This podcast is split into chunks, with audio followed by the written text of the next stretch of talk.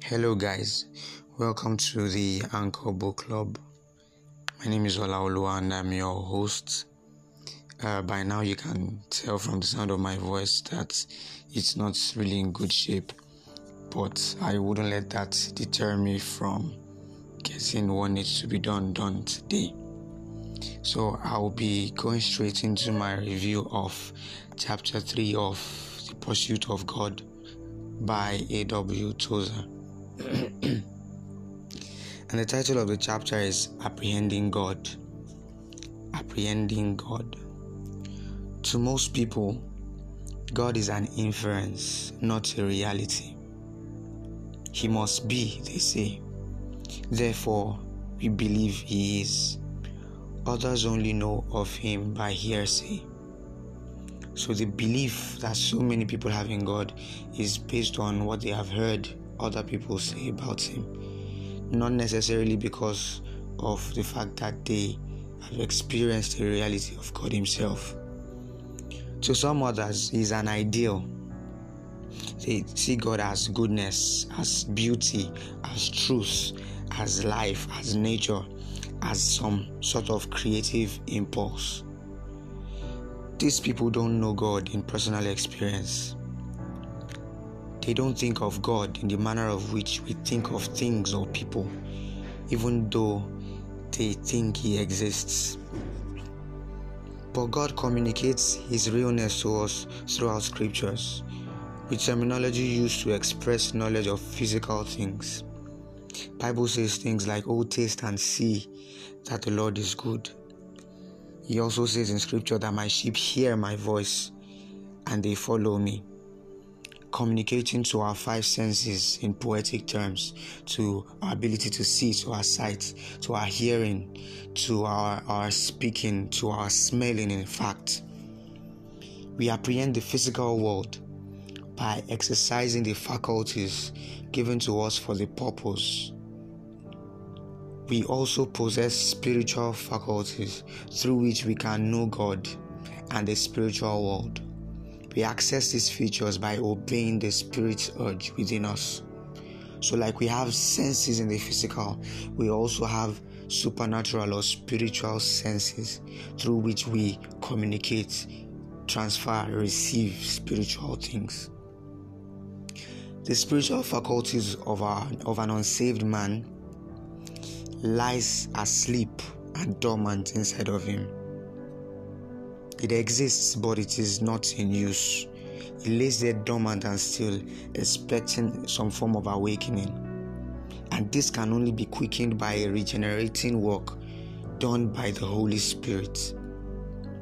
The renewed child of God, on the other hand, still is yet to access these faculties largely, or let me say, most people that are regenerated children of God, they are still unable to access these faculties owing to mere unbelief. But this can be undone through faith. I'd like to quote um, something from the book. It says, The worshipping heart does not create its object, it finds him here when he wakes from his mortal slumber in the morning of its regeneration. So we awake from our slumbers, our spiritual slumber, when we are awakened through regeneration. I would like to quote, make another quote. It says, Imagination projects unreal images out of the mind and seeks to attach reality to them. Faith creates nothing, it simply reckons upon that which is already there. So, faith, as the Bible calls it, the substance of things hoped for, the evidence of things not seen, not things uncreated, not evidence of things that do not exist, the things that we do not see. So in the in the realm of the spirit, there are several things that already exist, but based on human and physical realities, we might consider them impossible. The Bible tells us that we have been blessed with all spiritual gifts in heavenly places. It is therefore left for us to make sure that these spiritual realities become physical and that we enjoy them as God wants us to. I'd like to read something from the book again. It says here that the world is The world of sense intrudes upon our attention day and night for the whole of our lifetime. It is clamorous, insistent, and self demonstrating. It does not appeal to our faith. It is here, assaulting our five senses, demanding to be accepted as real and final. But sin has no clouded sin has so clouded the lenses of our hearts that we cannot see that other reality. The city of God shining around us. The world of sense triumphs. The visible becomes the enemy of the invisible, the temporal of the eternal. That is the curse inherited by every member of Adam's tragic race. At the root of the Christian life lies belief in the invisible. The object of the Christian faith is unseen reality. To get the best out of a walk with God, out of a relationship with God, you have to be willing to subject yourself to believing in the unseen, believing beyond what your five senses can communicate to you.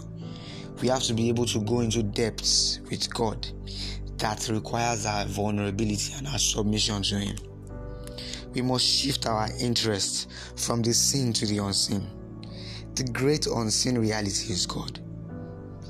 The Bible says that he that cometh to God must believe that He is, and that He is a rewarder of them that diligently seek Him. some form of diligence is required in seeking God to get some level of reward.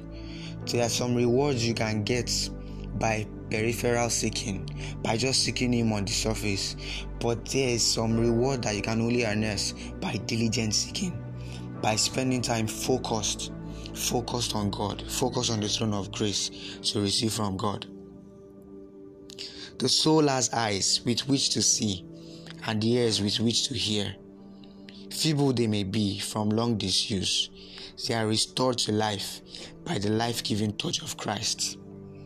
Let the touch of God transform your soul and let it begin the work that it was created to do. The soul of man is contained with so much residue power that if we let ourselves open, God can channel so much supernatural resources into our soul. The Spirit of God dwells inside of us. Our spirits have been awakened.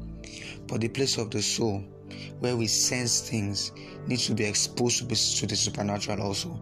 That is the only way in which we can communicate supernatural realities to a physical world. Finally, I would like to read one last excerpt from a chapter from the chapter we're reading.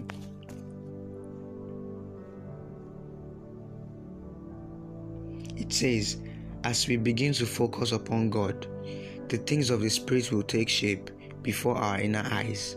Obedience to the word of Christ will bring an inward revelation of the Godhead. John 14 21 to 23. It will give acute perception, enabling us to see God even as His promise to the pure in heart. A new God consciousness will seize upon us, and we shall begin to taste and hear and inwardly feel the God who is our life and our all. There will be seen the constant shining of the light that lighted every man that cometh into the world, more and more, as our faculties grow sharper and more sure. God will become to us the great all, and His presence the glory and wonder of our lives. I hope that this has helped us to gain perspective on what it means to apprehend God. We're not bringing new thoughts into existence, we are only enforcing what already exists in the spirit in our physical world. We are bringing realities of the supernatural dimension into our physical world. That is what this is. That is what apprehending God does. Thank you for spending 10 minutes of your day with me. I hope that it has been a blessing to you. And I would like to say that you should have a beautiful day. Thank you for joining me. I look forward to spending more time sharing this beautiful, inspirational word from God with you tomorrow. Have a blessed day. Bye bye.